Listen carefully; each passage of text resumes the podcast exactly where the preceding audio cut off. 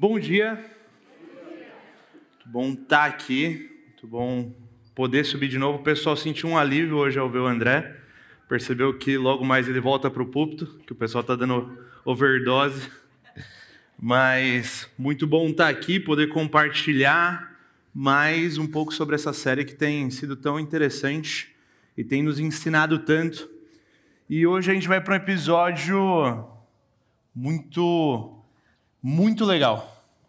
Se você é dessas pessoas criativas que imaginam o episódio, você vai gostar bastante. Se você viu a novela Jesus também, você já deve ter visto aí como que aconteceu a coisa toda, né? Mas nós iremos para Marcos 6, 31 a 56 para finalizar o capítulo 6 de Marcos nessa manhã. E o capítulo 6, versículo 31 em diante, diz o seguinte: Jesus lhes disse: Vão sozinhos até um lugar tranquilo para descansar um pouco, pois tanta gente ia e vinha que eles não tinham tempo nem para comer. Então saíram de barco para um lugar isolado, a fim de ficarem a sós. Contudo, muitos reconheceram e os viram partir, e pessoas de várias cidades correram e chegaram antes deles. Quando Jesus saiu do barco, viu a grande multidão e teve compaixão dela, pois eram como ovelhas sem pastor. Então começou a lhes ensinar muitas coisas. Ao entardecer, os discípulos foram até ele e disseram: Este lugar é isolado e já está tarde. Mande as multidões embora para que possam ir aos campos e povoados vizinhos é, e comprar algo para comer. Jesus, porém, disse: providenciem vocês mesmos alimentos para, alimento para eles. Precisaríamos de muito dinheiro para comprar comida para todo esse povo, responderam. Quantos pães vocês têm? perguntou ele. Vão verificar. Eles voltaram e informaram cinco pães e dois peixes. Então Jesus ordenou que fizessem a multidão sentar-se em grupos na grama verde. Assim eles se sentaram em grupos, cinquenta e de cem. Jesus tomou os cinco pães os dois peixes, olhou para o céu e os abençoou. Então, à medida que ia partindo os pães, entregava-os aos discípulos para que os distribuíssem ao povo. Também dividiu os peixes para que todos recebessem uma porção. Todos comeram à vontade. E os discípulos recolheram doze cestos com os pães e peixes que sobraram. Os que comeram foram cinco mil homens. Logo em seguida, Jesus insistiu que os seus discípulos que voltassem ao barco e atravessassem o mar até Betsaida, enquanto ele mandava o povo para casa. Depois de se despedir de todos, subiu sozinho ao monte para orar. Durante a noite, os discípulos estavam no barco, no meio do mar, e Jesus sozinho em terra. Ele viu que estavam em apuros, remando com força e lutando contra o vento e as ondas. Por volta das três da madrugada, Jesus foi até eles caminhando sobre o mar. Sua intenção era passar por eles mas quando o avistaram caminhando sobre as águas, gritaram de pavor, pensando que fosse um fantasma. Ficaram todos aterrorizados ao vê-lo. Imediatamente, porém, Jesus lhes disse: Não tenham medo, coragem, sou eu.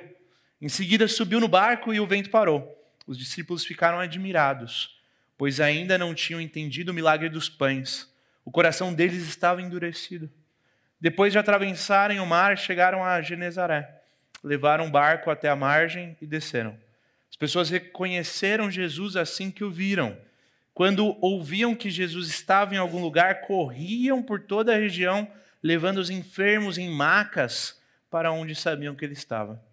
Aonde quer que ele fosse, aos povoados, às cidades ou aos campos ao redor, levavam os enfermos para as praças suplicavam que ele os deixasse pelo menos tocar na borda de seu manto, e todos que o tocavam eram curados. Pai, essa é a tua palavra, Deus.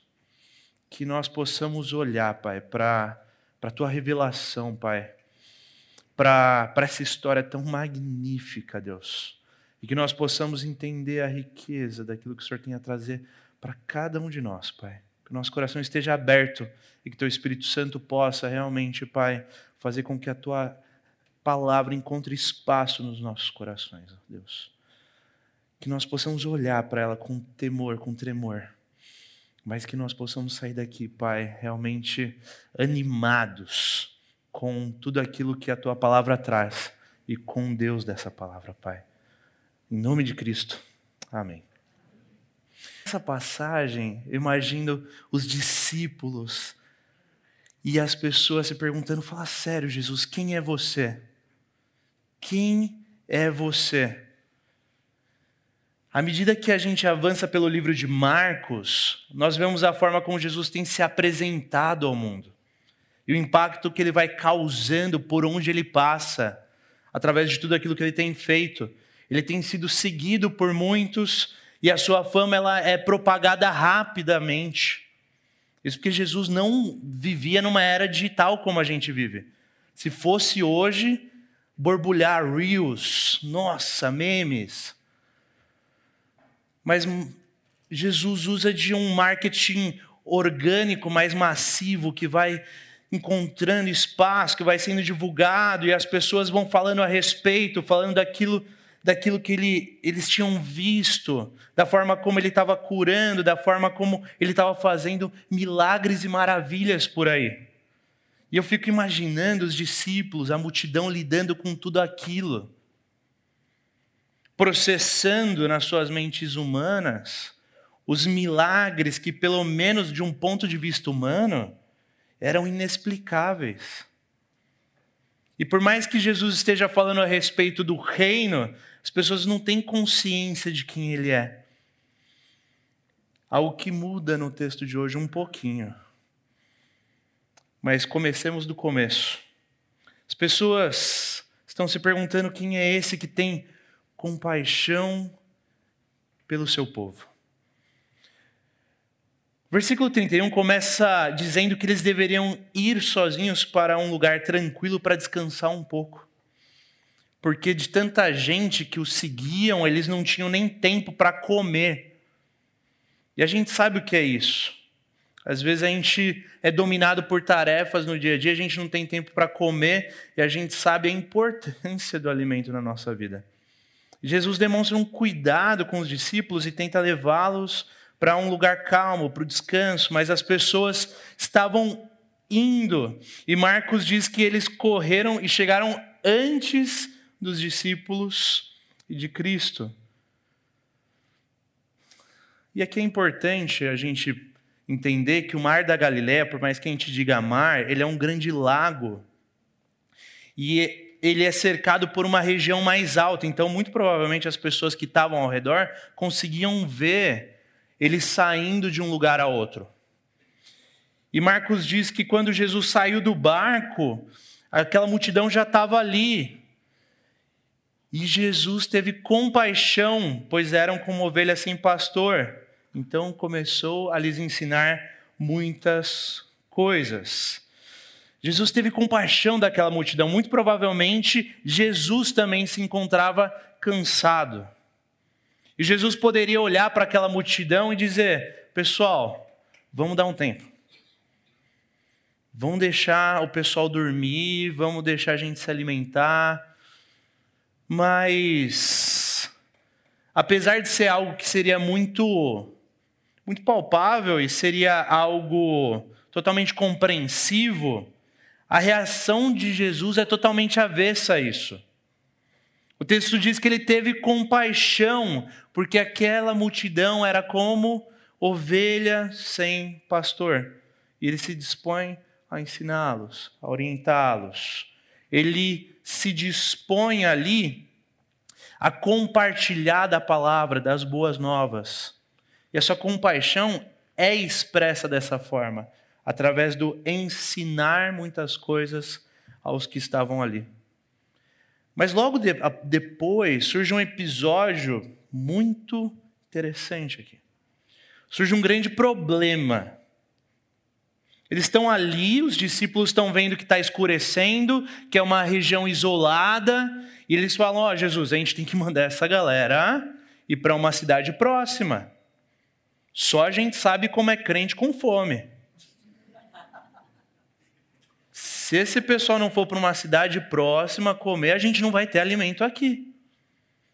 E aí é interessante que Jesus ele intensifica um pouco a situação. Em João 6, um texto paralelo a esse, nós vemos que essa situação ela foi colocada em específico para Felipe. No verso 6 de João diz: Jesus dizia isso para experimentar Felipe, porque ele bem sabia o que havia de fazer. E dá para imaginar a crise que se instalou na cabeça deles. Eles estavam ali em um lugar deserto, olhando para aquela multidão e pensando de forma lógica que era impossível arrumar alimento para todas aquelas pessoas. E segundo o cálculo dos discípulos, seria preciso mais ou menos o equivalente a oito meses de salário para comprar alimento para toda aquela multidão. Mas enquanto os discípulos não estão entendendo onde que Jesus quer chegar, ele pede aos discípulos que, que eles vejam quantos pães tem ali. Cinco pães e dois peixes.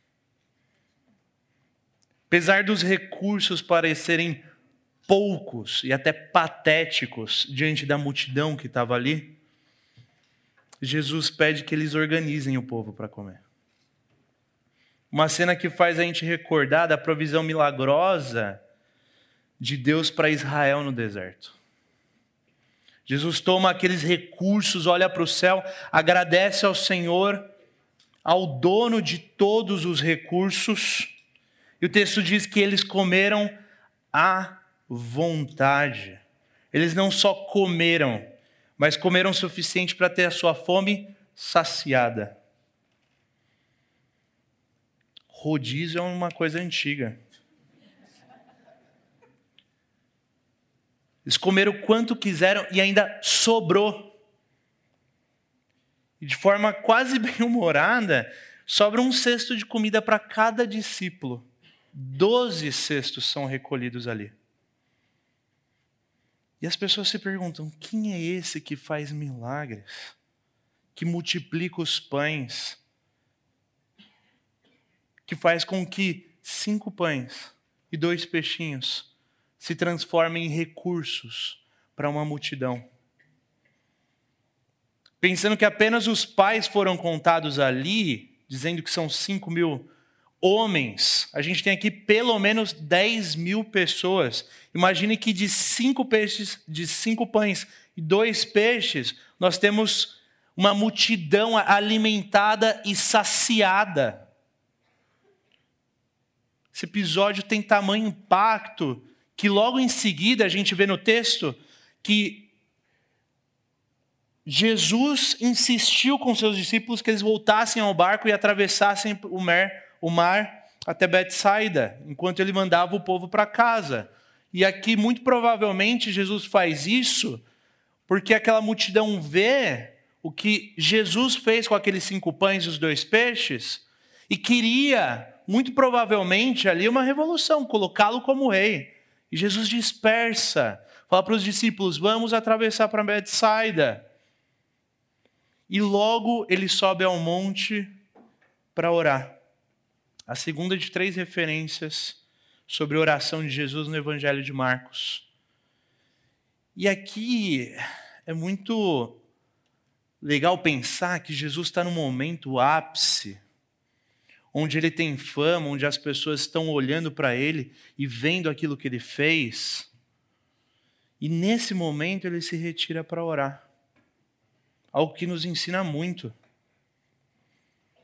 Jesus ele tem uma vida de oração ali, ele deixa claro isso de várias formas. No Getsemane, diante da angústia daquilo que estava esperando, ele vai orar. Mas a gente vê aqui um momento onde as coisas vão bem onde as coisas estão controladas. E ele sobe para orar.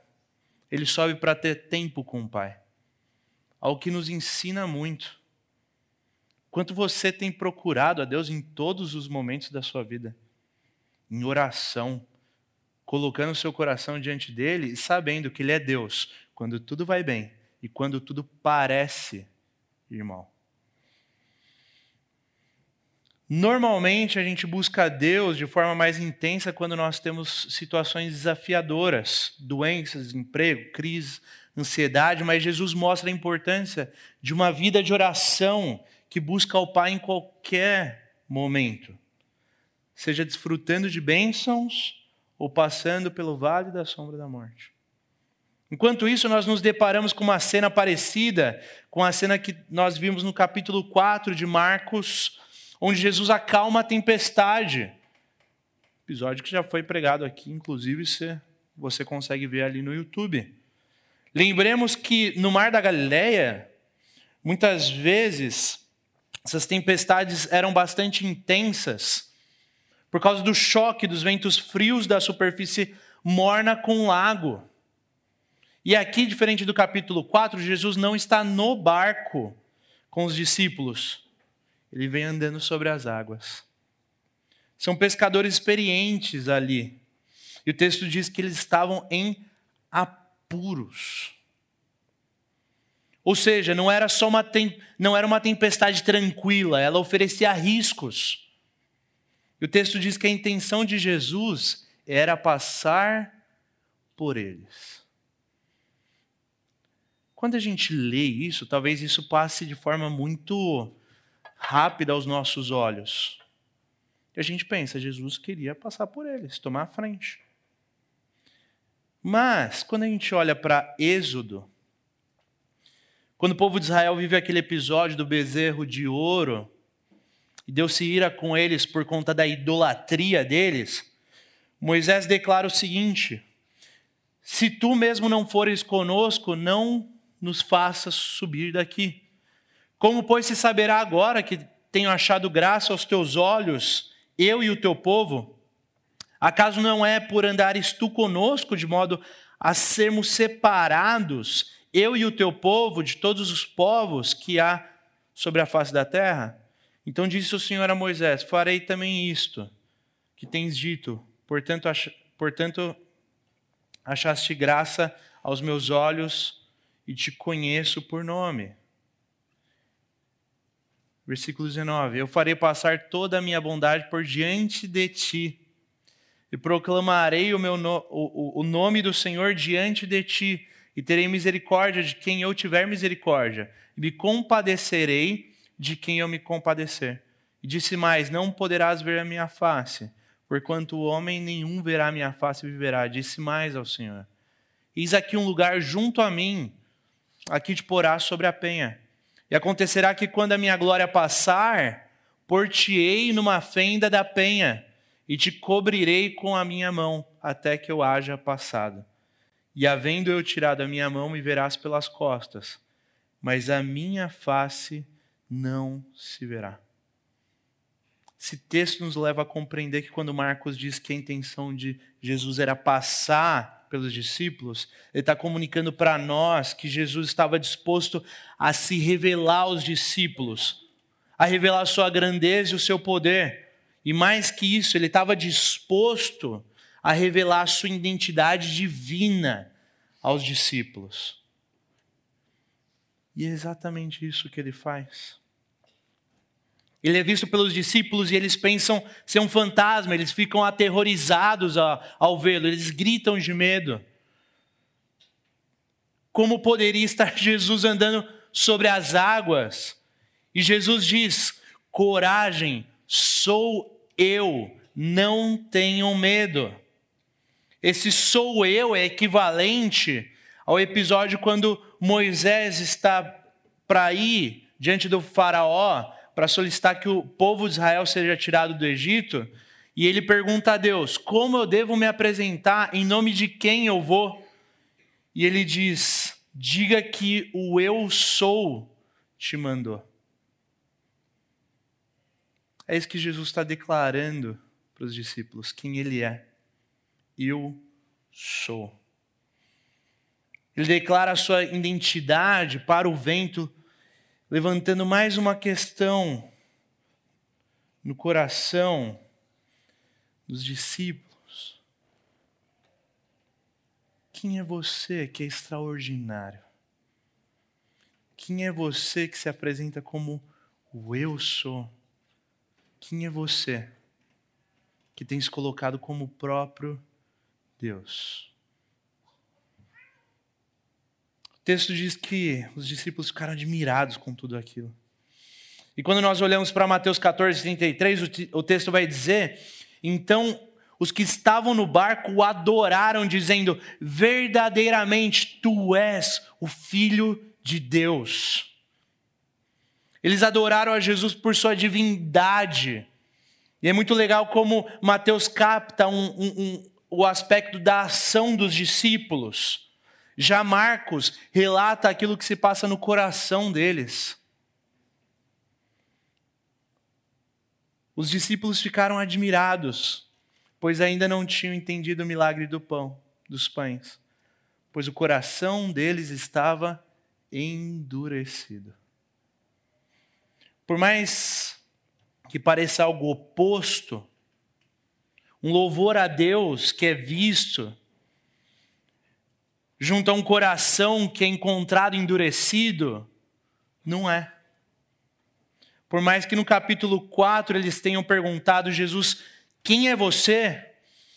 E agora eles tenham chegado a uma convicção: és verdadeiramente o Filho de Deus? Eles, assim como nós, têm uma fé vacilante, uma fé que em um momento acredita e em outro duvida. Pedro é esse exemplo.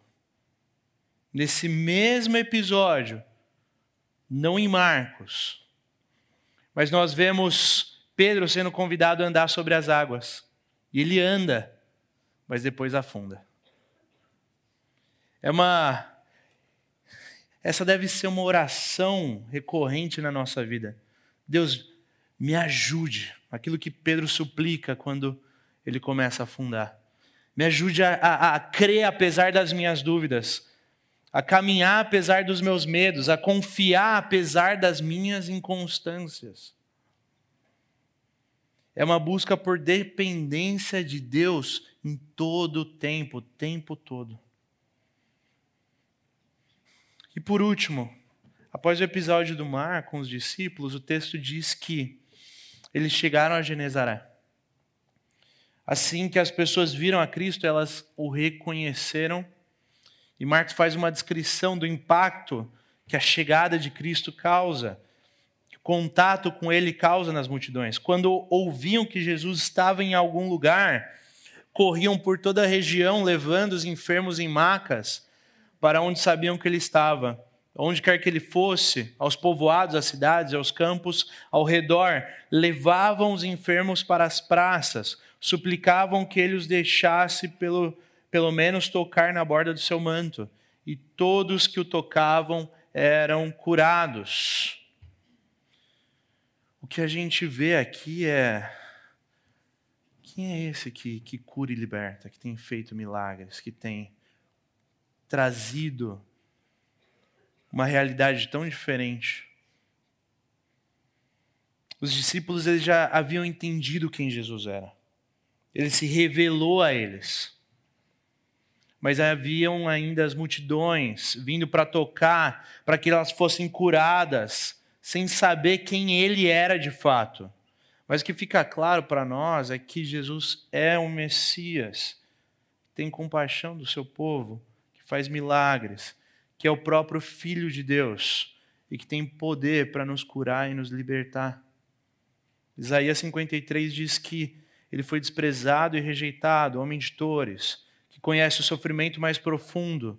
Demos as costas para ele e desviamos o olhar. Ele foi desprezado e não nos importamos. Apesar disso, foram as nossas enfermidades que ele tomou sobre si e foram as nossas doenças que pesaram sobre ele. Pensamos que seu sofrimento era castigo de Deus, castigo por sua culpa. Mas ele foi ferido por causa de nossa rebeldia, esmagado por causa de nossos pecados sofreu castigo para que fôssemos restaurados, recebeu açoites para que fôssemos curados.